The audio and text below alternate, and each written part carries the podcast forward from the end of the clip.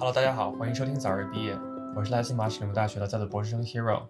那么这一期其实我想聊一下博士期间的亲密关系，因为我自己的个人经历比较有限，所以我们今天请来了另外一名嘉宾，他叫关大兴，我们欢迎他。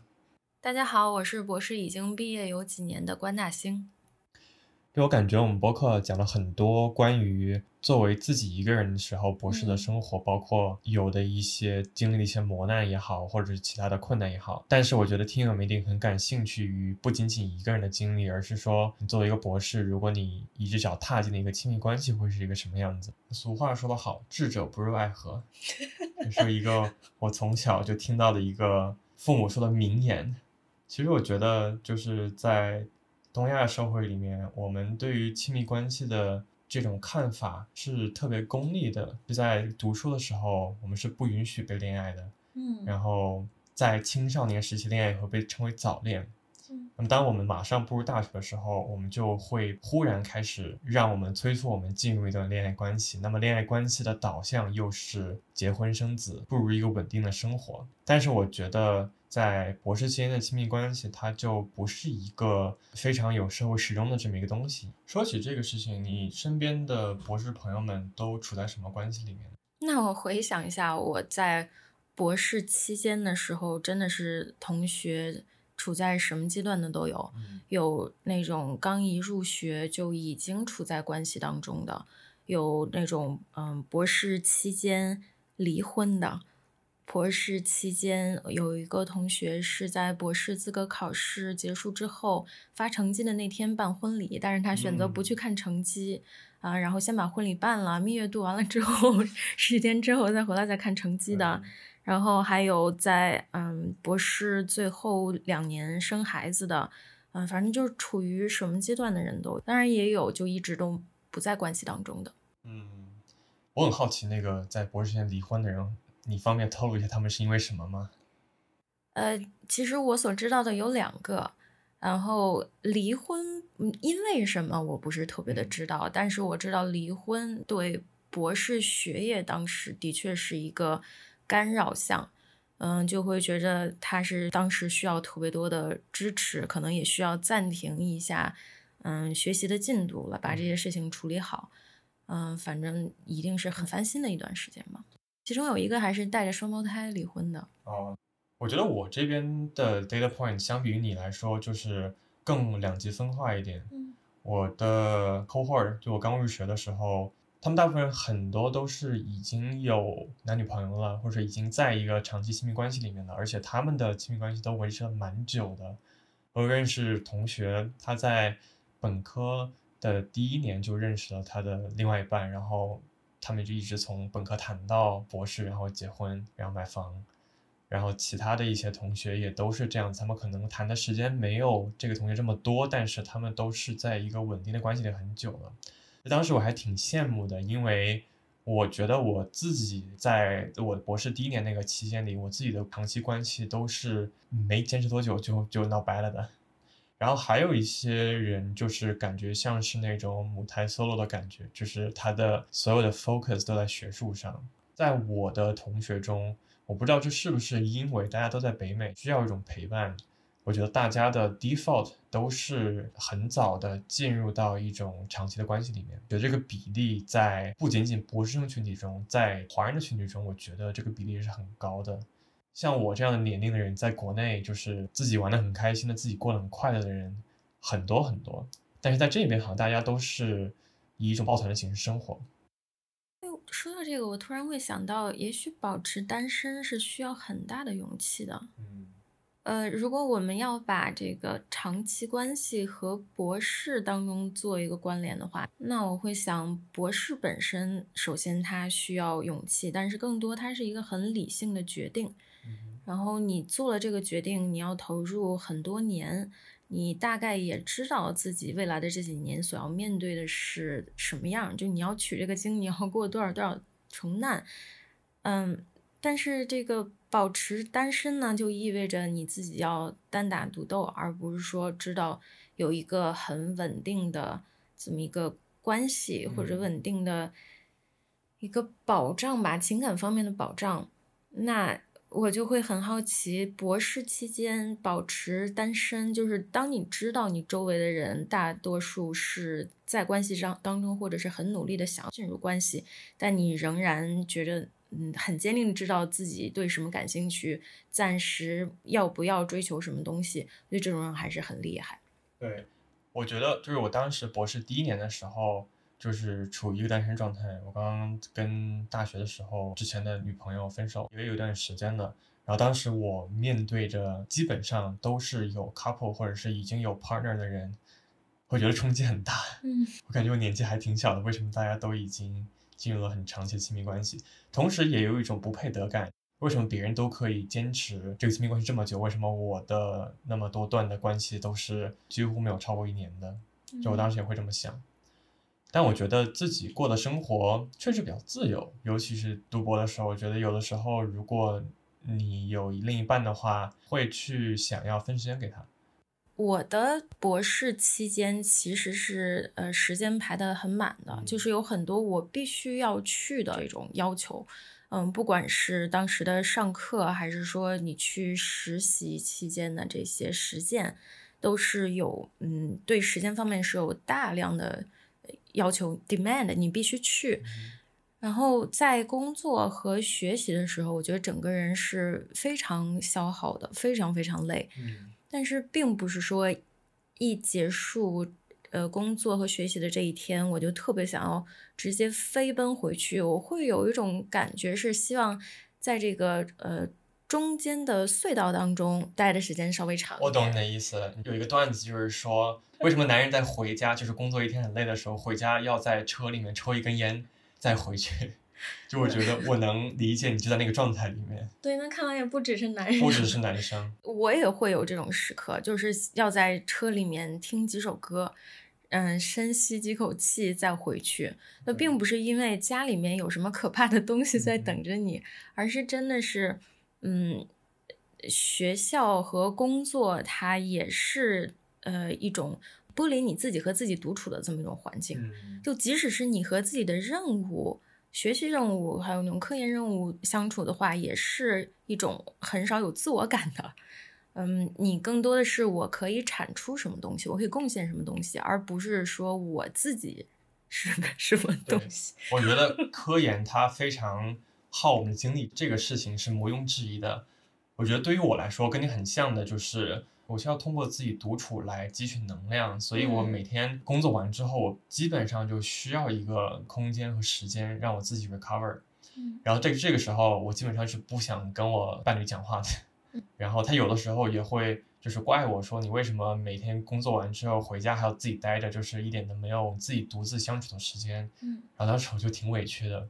我就觉得自己工作已经很累了，并不是说这个亲密关系它会给我带来更多的包袱或者是重担，但是这不是一个通过它来给自己充能的一个过程，就是我给自己充能有一个自己的形式，这个形式可能是不包括于除了我之外任何人。我就想安安静静的在我房间里躺在床上也好看会儿手机也好打会儿游戏也好，不管是做什么，它不管是什么样的无意义的事情。它在我看来，它都是一种 re-energize 或者是一种给自己充能的过程。我需要一点空间，才能让我给自己准备好和自己的另外一半，或者说跟自己的亲密关系再好好接触。那如果要想到什么时候适合谈恋爱这件事儿，我会觉着其实是否是博士期间，其实关系就不是很大了。那一一生当中这种高压的时刻可多了去了。高考的时候压力也很大，找工作的时候压力也很大。今后 面对房贷之类的压力也会很大，所以就是我感觉好像并没有一个完美的进入亲密关系的时刻。嗯嗯，更多的是找到一个你自己对于自己的定位，或者你是否了解自己需要你的这个能量的嗯变动的过程是什么样子的。你有过在高压的时候谈恋爱的经历吗？我是我觉得在很高压的时候，我当时是处在。长期的亲密关系当中的，嗯，然后我当时的选择的做法呢，是会跟对方非常明确和直白的说，我现在正在面对什么样的压力，然后我想，呃，需要借助你来帮我解压，然后我会说，我那我有可能会说气话，我有可能会，嗯，这个计划也不一定是针对对方的，也可能就是我当时经历的那个事情，我就是会需有这种需要把情绪放出来的这种机会，那就问对方可不可以帮我承接这一方面的情绪，并且能否做到别往心里去，因为我也不是针对你。你在说这个的时候，是你会感觉到压力时，你会跟他说，还是说你每一次准备发泄的时候，你就会跟他说这个话？呃，我觉得都有过，嗯，就是事先那种比较长期的铺垫，我一定是做过的，因为我觉得在关系当中很重要的一点就是要很及时有效的和对方做这个沟通嘛，所以事先让他知道目前这个长期的阶段本身就是压力很大的，然后也会有那种哎突然就来脾气了的时刻，那那种时刻在自己理智尚存的 那么。嗯，那个关头有的时候还可以再垫一句，有的时候可能直接就就火大就发出去了。但是你发出去之后，你这不就理智又回来了吗？那你就再找补一句呗。我觉得你这么做还挺好的。我觉得我就是那种，即便察觉到自己的脾气已经我匆匆往上窜了，但是我不会主动的跟我伴侣说，OK，我现在非常压力很大。我可能会尝试去自己消解这个东西。但是至少在我读博的期间吧，这种消解很多时候是无效的。我也是花了很长时间才意识到这一点，就我不想把工作上的压力带回，或者是读博上的压力带回到我自己的关系里面。嗯。可是最后我发现这件事情我完全抑制不了。我的另一半他很明显，他能看到我回家的时候就是一脸想打人的感觉。嗯，所以你。在发现、察觉到自己情绪的时候，并不对另一半做出表达，你的本意是要保护对方的。对，我的本意是想保护对方，我想自己消解这个事情。但问题是，人在同一屋檐下，你就会看到别人。有的时候，你在那个情绪下，你看到人就来气。我记得有一次，我就很累，我就想买点吃的，然后呃，我女朋友她就跟我说说你不要买吃的，我给你做就好了。当时说你要是做的话，你要把所有食物全都做好，我可以吃的那种程度。因为当时我一点脑子都不想动，我一点肌肉都不想动，我想回家就是吃个饭，我就想床床上躺着。他就说我不用，我就把这个料包给你做好，到时候一混一下就好了。当时就那个脾气就上来，我就跟他说我不想混料包这一步，我没有力气了。我你要是这样的话，我自己去买饭去了。他也很生气，他就觉得我帮你做到这百分之九十九了，你最后需要做百分之一，但是你连这百分之一都不愿意做。那听起来是你当时太需要吵一架了，就感觉对于食物的需求还不如对于吵一架的需求大。就是我感觉在别人凑上来的时候，然后我的状态就是你最好跟我想的一样的方式把这件事做了，如果你不做的话，我自己做，不然的话我就会生气。那听起来真的是很有。在关系当中也很有独处的这种需求啊。对，其实我当时可能自己想的就是你不要再打扰我，嗯，我想自己歇一会儿，嗯，我可能想表达的是这个，但是从我嘴里巴里面出来就是，嗯，你要是给我做饭，你最好马上给我 做到我能吃的那个地步，不然的话我要自己做，或者说我自己去买。那还挺让人生气的，你也很生气是吧？换你你也很生气。生气的点在于我并不知道你的这个上下文啊，不知道你这个 context 是什么，然后你表达的东西又和你自己最真实的这种感受是不是一回事儿，所以我就会觉着有一种被故意撒气的这种感觉。如果当时我能注意到自己的情绪，并且提前告诉他，那可能事情会有改变。但是我感觉这个事情很难能办到。那现在敲黑板了，我觉得在任何时候，你要是想处在一个长期的非常深的关系当中，最重要的一点可能就是要对自己的情绪和想法有比较敏锐的觉察吧。我们每个人的这种情感需求，它都是不一样的，然后它也是时刻在变化的。进入亲密关系，可能大家经常都会有一种奢望，就是。觉得这个世界上跟我最亲的、最亲密的这个没有血缘关系的人，他对我足够了解，以至于他可以在我自己意识到之前就已经知道我此刻需要的是什么。就像你刚才的那种情况，也许有一部分就是这样期待的。然后，如果这个呃很高的要求对方达不到呢，那自己又会进入到一种非常容易就很。呃愤怒的这么一个状态，就是因为当时已经压力或者是那个上。上限已经快要冒顶了，嗯，所以我觉得可能大家对于自己的这种心情和想法，如果能及时的了解到的话，就可以避免很多这种关系当中的 confusion。就我感觉，我不希望给自己的亲密关系，呃，主动去给他任何的负面的东西也好，就我希望这些负面东西可以通过我自己的解决。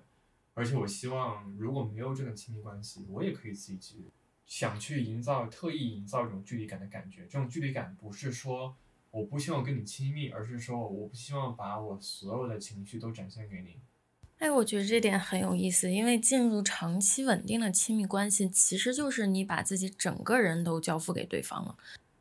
但是好像大家又总觉着，在这个亲密关系当中，我应该有一个自己的角色。或者是我的这个人设是什么样？可能很多东亚的男性会觉得我的人设是要一个，呃，我是一个 provider，我是一个，嗯，可以给提供很多东西，然甚至是保护的这么一个稳定的角色，以至于，因为这不可能是你全部的自我的面相嘛，所以你必然是自己吞掉很多东西的。或者觉着我自己一个人的时候，我才可以把全部的自我都放出来的，那这个可能就是亲密关系当中的一个阁楼里面被锁上的小屋子了。嗯嗯，你是在这一个整个的嗯房子里面的，但是有一个地方是禁区，不许去。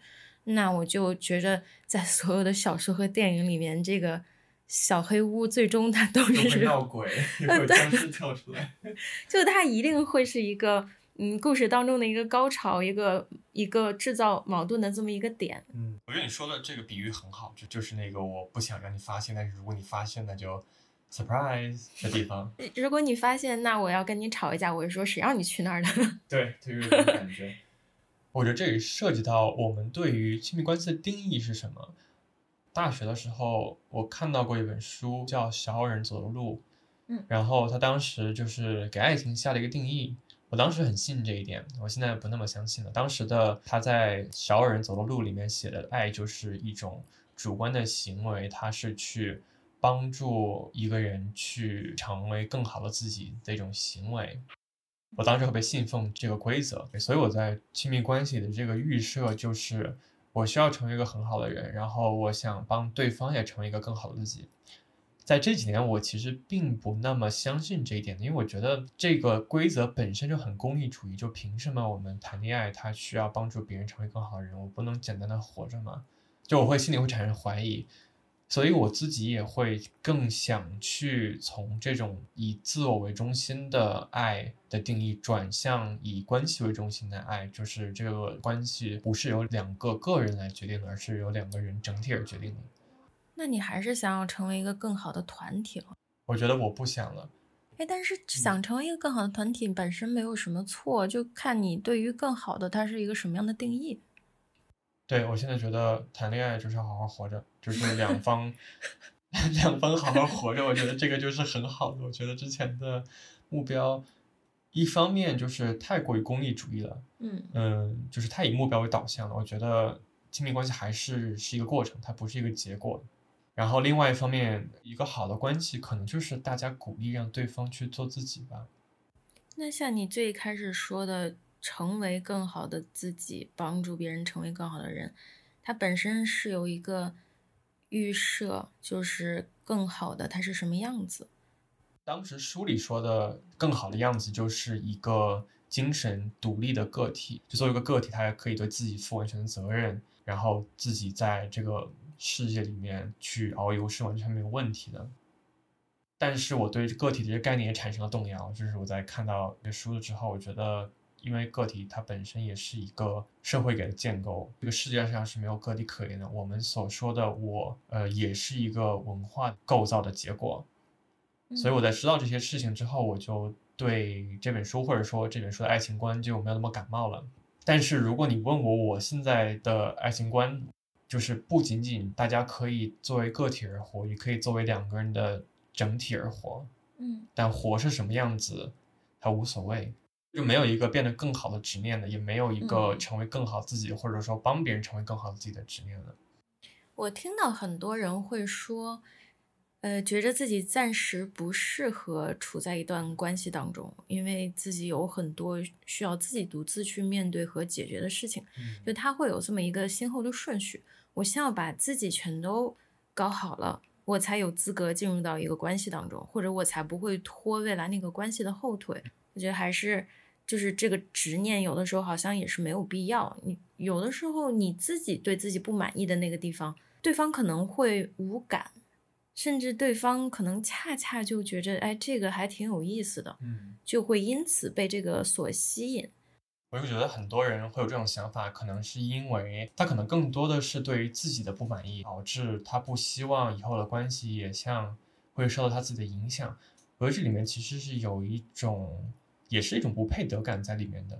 我觉得我现在还不配有恋爱，所以我选择去提升自己也好，或者怎么样，然后等我自己好到那个程度之后，我再准备去接纳。我觉得如果之前没有遇到过可以接纳你自己不喜欢自己那一部分的人的话，你这种东西是很难去想象的。对，就是在你的认知范围内，你别管怎么把这个东西去理论化，你自己怎么去试图去说服自己，或者是 make sense of it，它都很难，因为你之前没见过，嗯你不知道它的这种可能性。所以，当你之前没有见过、没有经历的话，那大家都想在头脑当中把这个事情解决，你就是嗯先自己 work on yourself。但是很多时候，它是更容易在实践当中被解决的。你遇到一个这样的人，感受切身感受到了这一部分被接纳是什么样子，它就会产生那种质的变化。我觉得说到这个，我觉得真的是一个人和一个人他所喜欢的东西真的是完全不一样。我们不能因为觉得这方面不好，所以所有人都不会喜欢。我给大家讲一个切实自己的例子。嗯就我在本科的时候有一个非常喜欢的女生，呃，我们因为某种机缘重新走得很近，但是最后我们俩没有在一起，他选择了另外一个人。而当时我知道这个人的时候，我也特别生气，我在我在想说，这个人他有什么好的？就是 什么都不如我，成绩也没有我好，我能说这个吗？就是说，就我感觉当时我比他，比如说穿搭上呀，或者长得呀，或者身材呀，都比他好，我觉得没有理由找他呀，为啥？特别不服。还是你自己的认知太窄了。但是我现在会觉得，哦，人他就喜欢这样的，他俩就他俩就是有火花，他俩就是有 click，、嗯那就让他俩过去呗，就让他俩好好过呗，对吧？也是放过自己了。大家也不要像我一样，就是觉得自己非常厉害，或者说一定就能得到某些人，或者说自己有一些缺点自己非常不喜欢，你也可能会遇到一些很包容你缺点这些人。我们拉回来啊，你会听过，或者说你有自己感觉到，因为读博其实说实话，不管是读理工科也好，还是读人文社科也好，它都是在日常中是有一种很强的逻辑链在里面。为了完成自己的工作，或者为了自己完成自己的论文，它都是需要一种很严谨的从 A 到 B 的这么一种推导进行的。我其实见过我的一些身边读博的人，他们就会把这样的非常理性的解决问题的方法带入到他们关系中。你会有类似的经历吗？没有，我身边的人都不理性。真的吗？没有没有，就是因为我所在的领域肯定跟你是差别还挺大的。我身边这种条条框框非常清晰的人还是挺少的。嗯我身边的很多人都是拿自己的情感和感觉，还有那种直觉嗯去引领自己做一些决断的。我身边有一些认识的 PhD，他们就特别喜欢用理性来解决吵架。我觉得这不失是一个有效的沟通方式，但是，但有些时候会感觉这个非常机械化，就是、嗯就有很多男生都是这样子。理工直男对，我很想开始说这个词，stereotype 了，又不敢。那个不敢说。你你就说很多人就这么说吧，有有有一些在理工科沉浸过久的男生，他们就特别喜欢用逻辑解决问题，但是他们的逻辑中又是那种他们不会把情感包裹在逻辑里面的，而是他们假装用逻辑来解决问题，但其实是他们通过逻辑来去宣泄他们的攻击性。哇，我我觉得这个洞察很厉害。对，就是没有没有我没有生气，但是他每一句的那种逻辑都是那种在钻牛角尖或者钻空子的感觉。有时候跟我伴侣吵架的时候，他会说我就是这种感觉，就是他我去尝试用我自己的逻辑来打败他，但其实就是我是通过使用逻辑去完成我一种情绪宣泄，但我自己不这么感觉，我自己感觉就是我脑子里有种模模糊糊的情绪在那里，然后我需要把这些情绪以文字的形式告诉对方。在这个过程中，我可能会使用我平时生活中最常使用的东西，嗯，也就是以理性为主导的东西。但是我会努力去把我的情感表达出来，很难。我作为一个 F 人，我也很难去用语言去表达。本身语言的创造，它就是有很强的逻辑性的，很多时候我都会被框在这个框架里面，所以很多时候我都很难的去用语言的方式来表达。我感觉在中文当中，就我们很少学过怎么拿中文来表达情感，就是它在字面上一定是存在的，但是在实际应用当中，我们很少从小见过这样的一些 demonstration，所以我们总觉着拿语言表达情感是可行的，但是自己又说不出来，那你就像你说的，只能用自己最熟悉的那一套语言。但其实你用了那个语言之后，它好像还需要再被翻译一下，对方才能明白。我还挺有认同感的，我感觉就是，比如说像说“爸爸很爱你，妈妈很爱你”这样的话，在我们家是永远听不到，这是第一。然后第二就是我会觉得。这是翻译出来了，就那种硬翻，就是就是就 Daddy love you, Mommy love you，就是硬翻，说爸爸妈妈都很爱你。我就感觉不到在我的社会中有这么一套东西的存在。就是你知道它存在，但它离你很远，嗯，没法为你所用。我觉得大部分人可能都没有意识到的一点，就是情绪它也可能是带有很强的逻辑性的。嗯这个情绪的产生、存在和表达。它是有这么一个嗯有逻辑的过程的，然后大家如果很害怕情绪，因为自己并不知道该怎么与它相处，或者是怎么嗯乘着这个情绪的海浪到达你想去的那个岸边的话，我觉得可能就会试图去避免掉它。嗯，但是如果你大家可以多对情绪做一些这种了解的话，你就会发现情绪它。之所以产生，一定是有原因的。然后它产生之后呢，它也并不会，嗯，独自存在和停留太久。它可能过一会儿作为一种能量，它会走去别处，转化成一个别的东西。所以当这个情绪突然来的时候，如果我们没有去躲避它，而是就是和它一起共处一下。然后你可能会观察到它真正转化成一个更有益的良性的东西的这么个过程，然后你自己也会更加相信 trust the process，嗯，有情绪是很正常的。我觉得有的时候，如果你能意识到自己有这个情绪的时候，你就是把它描述出来给对方，就已经很有帮助了。就比如说我今天一天感觉非常的累，然后我是觉得我有一种想要发火的冲动。然后我会担心这个发火的过程，它其实有可能是无差别攻击，有可能恰巧你在这个家里面，或者是就离我物理距离太近了，所以导致这个火会波及到你。但是我，嗯，的确是有点压不住了，然后我也感到非常抱歉，但是可能马上我就要爆炸了。就是你只要把自己的这个状态如实的描述出来，就可能已经很有帮助了。那么我刚刚讨论了读博谈恋爱有什么不一样的地方。那么如果是两个博士在一块儿谈恋爱，会是什么样的那种感觉？我身边的人基本上都是一个博士生跟另外一个不是博士生谈恋爱。这个人可能已经毕业了，或者说他是硕士，或者说他是本科毕业。就是我身边的这样的例子比较多。我很好的几个朋友，他们的伴侣也都是博士，而且都是跟他们在同一个学校的。嗯，我觉得这可能是呃和人在学校里面的时候是更容易进入到关系当中，是有这么一个相关性在里边的，所以才会这样。就因为你，嗯，我不知道对其他领域我不是很了解，但是像我们的话，我会觉得当你看到一个人他在工作当中的那种状态的时候，你是很容易被那种工作状态所吸引的。如果你能看到这个，你就会觉得哇，这个人还挺闪闪发光的。或者是我们的很多嗯训练当中，你是会看他的思维状态、思维方式，这个东西本身是很吸引人的。明白，所以说是一开始是被博士的工作状态所吸引，但是，当你更多了解了这个人的时候，你会发现还有其他闪光点，所以会因为这个更加喜欢对方。对啊，因为你也可以选择跟他就当好同事、好同学嘛，或者是好朋友，那肯定是各方面都有吸引，才最终决定进入到这段关系当中。我感觉我自己就是在我读博期间还单身的时候，我会自动屏蔽身边所有的 PhD。为什么呢？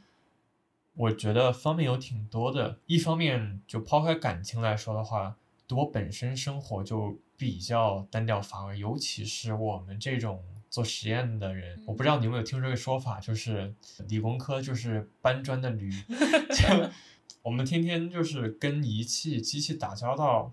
而且每天重复一样的东西，重复很多次，就没有什么意思。就我觉得生活就是充满了单调乏味，然后同时又是一个这么一个慢性压力的一个过程。所以如果另外一个人也是这样单调乏味，并且还有自己没有解决的压力在这里面的话，那我觉得何必要跟他在一起呢？嗯，就是我觉得这种压力就会是一加一等于三的那种感觉，就是两个人在一块儿。它的负向的东西会不断叠加，嗯，然后最后井喷。那当然可能也会有开心的时刻，但是至少对于我而言，博士的大部分时光都是很灰色的一个感觉。所以就太渴望一个真实的人了。对，我会觉得在博士的这种环境下，人是被压迫的。就我希望我的生活中，它有一些不一样的环境，这个环境。就如果我从学校走出来，它可能就是一个非常灰色、特别压抑的一个环境。但在这个时候，我就想感受点不一样的东西。我想重新回到社会也好，或者是从跟其他人或者其他事产生连接。我就不希望自己再感受到那种学校里的压力。嗯。我两个人一起读博的时候，两个人崩溃的时候，谁也帮不了谁，就是抱头痛哭。有高兴的事情，可能有的时候没有办法感受对方的开心，因为如果是两个一块崩溃的话，那个崩溃的量级就是 double 或者更多。那你会觉得他可能也包含一种可能性，就是心照不宣、不言而喻，我我懂你这种情况吗？呃，可能有，但是我觉得还是回归到那个我有多大能耐能帮你的感觉。嗯，就比如说，如果我处于一个比较累的状态，如果对方是处于一个压力很大的状态，跟我倾诉这些，我可能就是点点头说 OK，我明白了。嗯，但是我帮不了他什么。所以这个跟这个领域的相关性大吗？我觉得挺大的。去学校做那种 wet lab 或者做实验的人，他的不幸程度会更高一些。因为它的实验的不确定性更大，有更多的物理世界上的因素或者因子，它在影响你。就是当你试图去对一个并不可控的东西有一个掌控感的时候，这种压力是每天一睁眼它就自带的。对。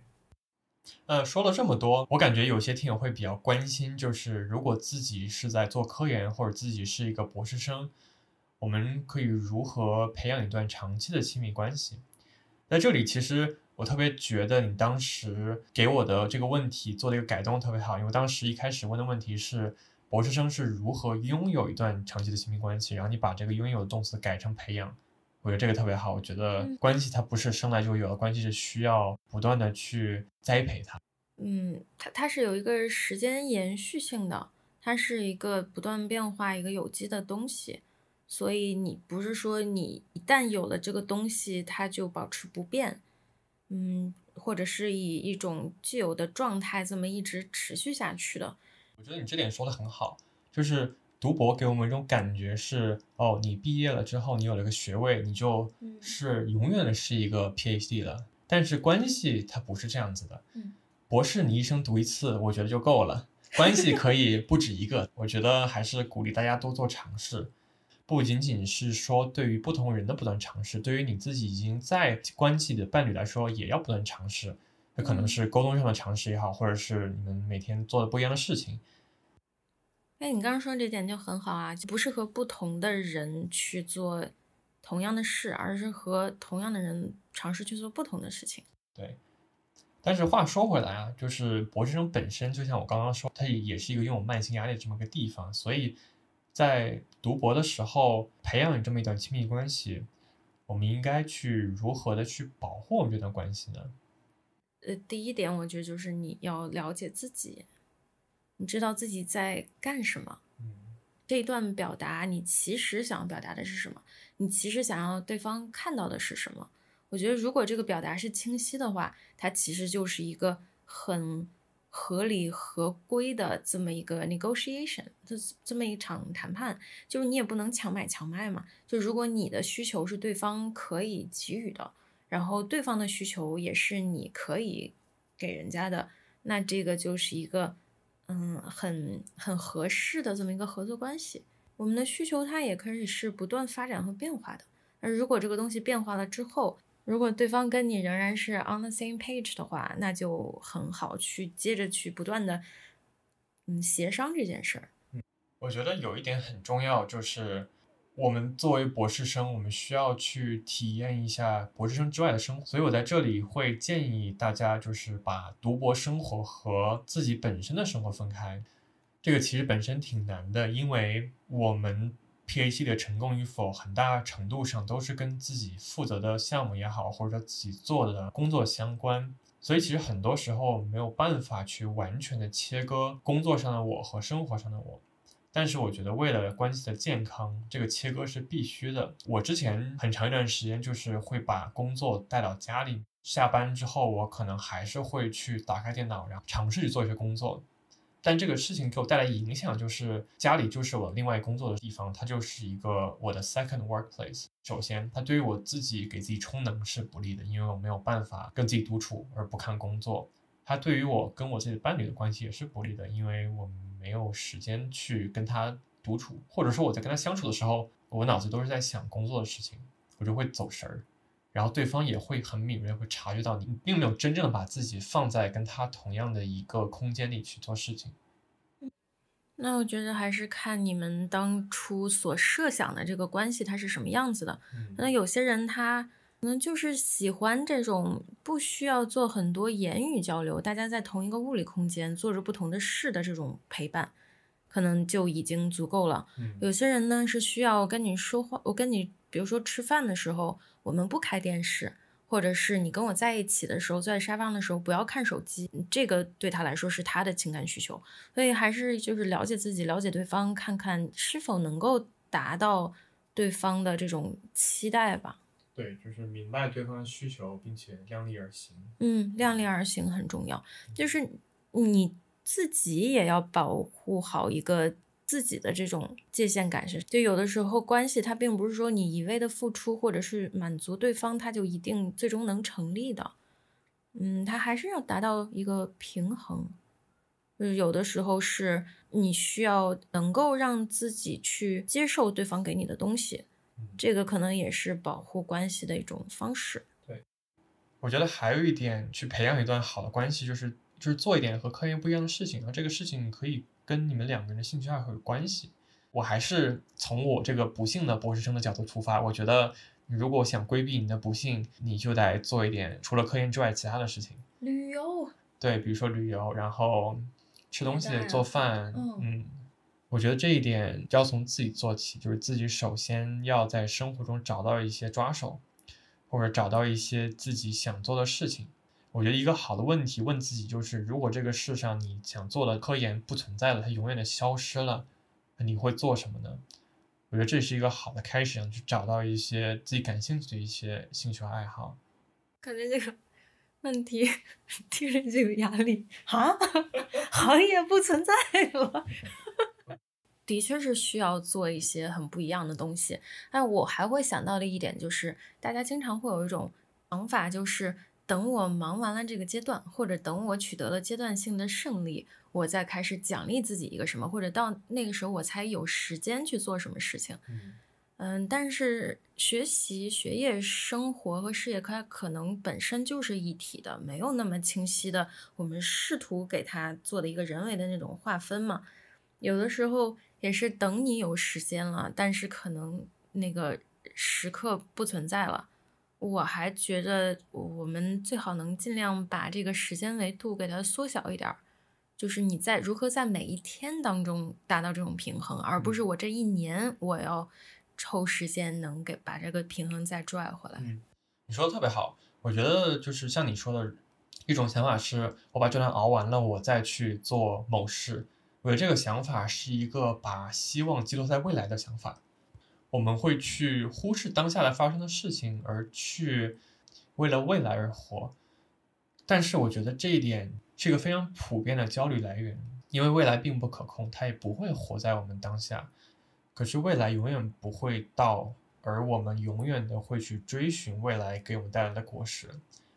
我这种思考方式或者这种思想方式，它本身就是一种很累或者说充满焦虑的思考方式。我今年也在尝试着去跟这种思想方式说再见。我会以更有一种活在当下的感觉去过我的，不管是博士的这段期间也好，还是我以后的生活。就我觉得这样才是真正的去融入到这个世界的感觉。还有一个就是我们之前也说过情绪对于关系的重要性。那么读博就像我说的。它是一个有慢性压力的地方，所以在这个时候，情绪管理或者说情绪稳定很重要。我之前在自己一个人的时候，会跟朋友说：“我说我想找个正常人。什么是个正常人，或者说普通人，就是一个情绪稳定的人。”我会觉得这个情绪稳定可能有点被大家看得太高了。在我看来，情绪稳定就是，如果当下的这个情境它完全很合理的会激起某一种情绪的时候，那这个情绪就应该被表达出来。这个在我看来是情绪稳定。就如果你是对自己有一种额外的需要，已经生活很难的情况下还要去保持情绪稳定的话，这难道不是给自己加压吗？我觉得大家永远都不要忘记，我们产生情绪，大多数情况下都是有原因的。这个原因本身，它放在一个比较小的你自己生活经历的上下文当中，它一般都是合理的。但如果你就是不断的去忽视这个情绪它会产生的原因这一点的话，那最终所有的这些指责呀。然后要变好的压力，你都会加回到自己身上，那它可能对于你想要达到的目的，它并没有一个很好的帮助啊。嗯，我说到这个偶尔发疯很重要，它其实并不是像字面上一样那么可怕的一件事儿。这个发疯，其实在我看来就是把自己当一个正常人嘛。你正常人他就是有情绪的，他就是有波动的。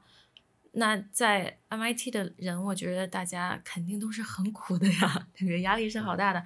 那你是科研或者读博日常，它就是一个受挫的过程，日常性的会感受到并不如我愿，我想要看到的数据我看不到，我明明什么都做了，但就是不可控嘛。那你就允许自己失落或者是生气几分钟呗，而不是说，嗯。哎呀，这点你都受不了，那你怎么把这个读下去啊？我觉得你就得把这个感受到的情绪排出去，你才能读下来啊。但是你排情绪的这个方式，它没有必要是一种毁灭性的、摧毁性的，或者是对自己或者外界有害的。你就只需要承认自己，我我就是烦了，我就是很生气。那我出去走五分钟，我再回来，他可能这个情绪就被释放掉了，并不一定要把。实验室炸了，所以认识自己的情绪还是很重要的。嗯，然后并且承认偶尔发疯也是可以的。嗯，对，偶尔发疯是常态。偶尔发疯是常态。对，所以说了这么多之后，最后一点我想说的就是，一段长期的亲密关系它能否如我们想象中的持续，或者说它会发展，这个事儿是看命的。我觉得世界上有太多不确定性发生了。我觉得一开始的时候我还是不太能接受，但是到现在来说，我觉得我也可以能够去理解了。就是不管对于我自己也好，还是别人也好，关系也好，还是整个世界，它都都在一个不断变化的过程。我没有权利去控制我的伴侣他会变成一个什么样的人，我对他的影响也是有限的。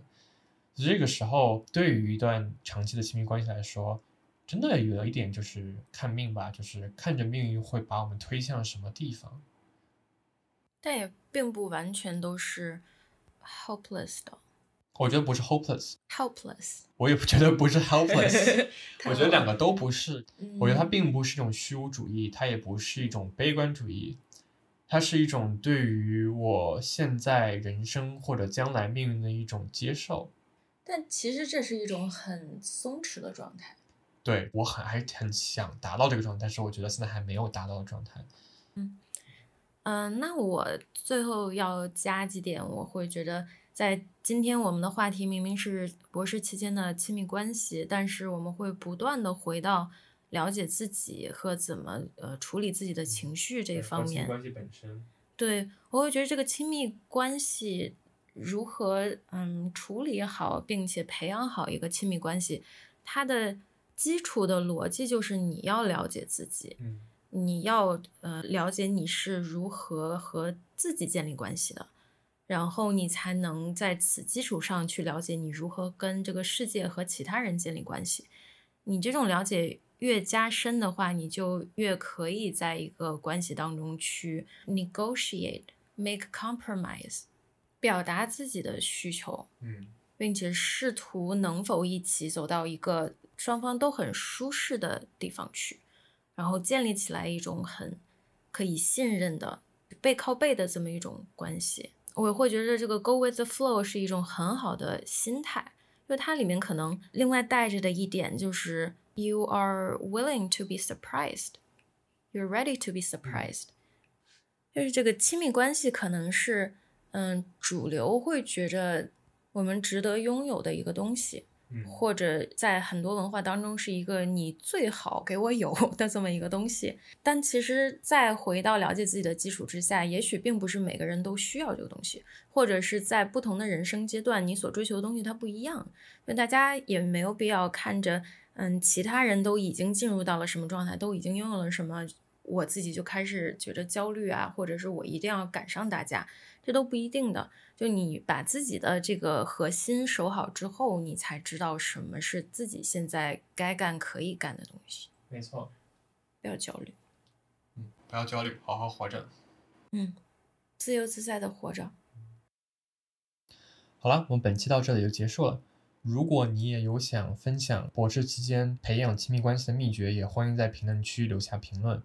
如果听友当中有那种独自精彩的同学们，也。请积极留言，给其他那些并没有处在亲密关系当中的同学一点信心，让我们看到，即使不在亲密关系，也可以博士过得挺好的。嗯，没错，也欢迎这些同学留言。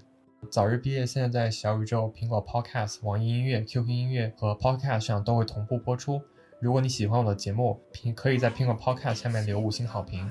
如果想加听友群的同学，可以看小宇宙公告，并且添加微信小助手，备注“早日毕业听友群”就可以加群啦。那我们这期就到这里，希望我们都可以早日毕业。我们下期不见不散，拜拜。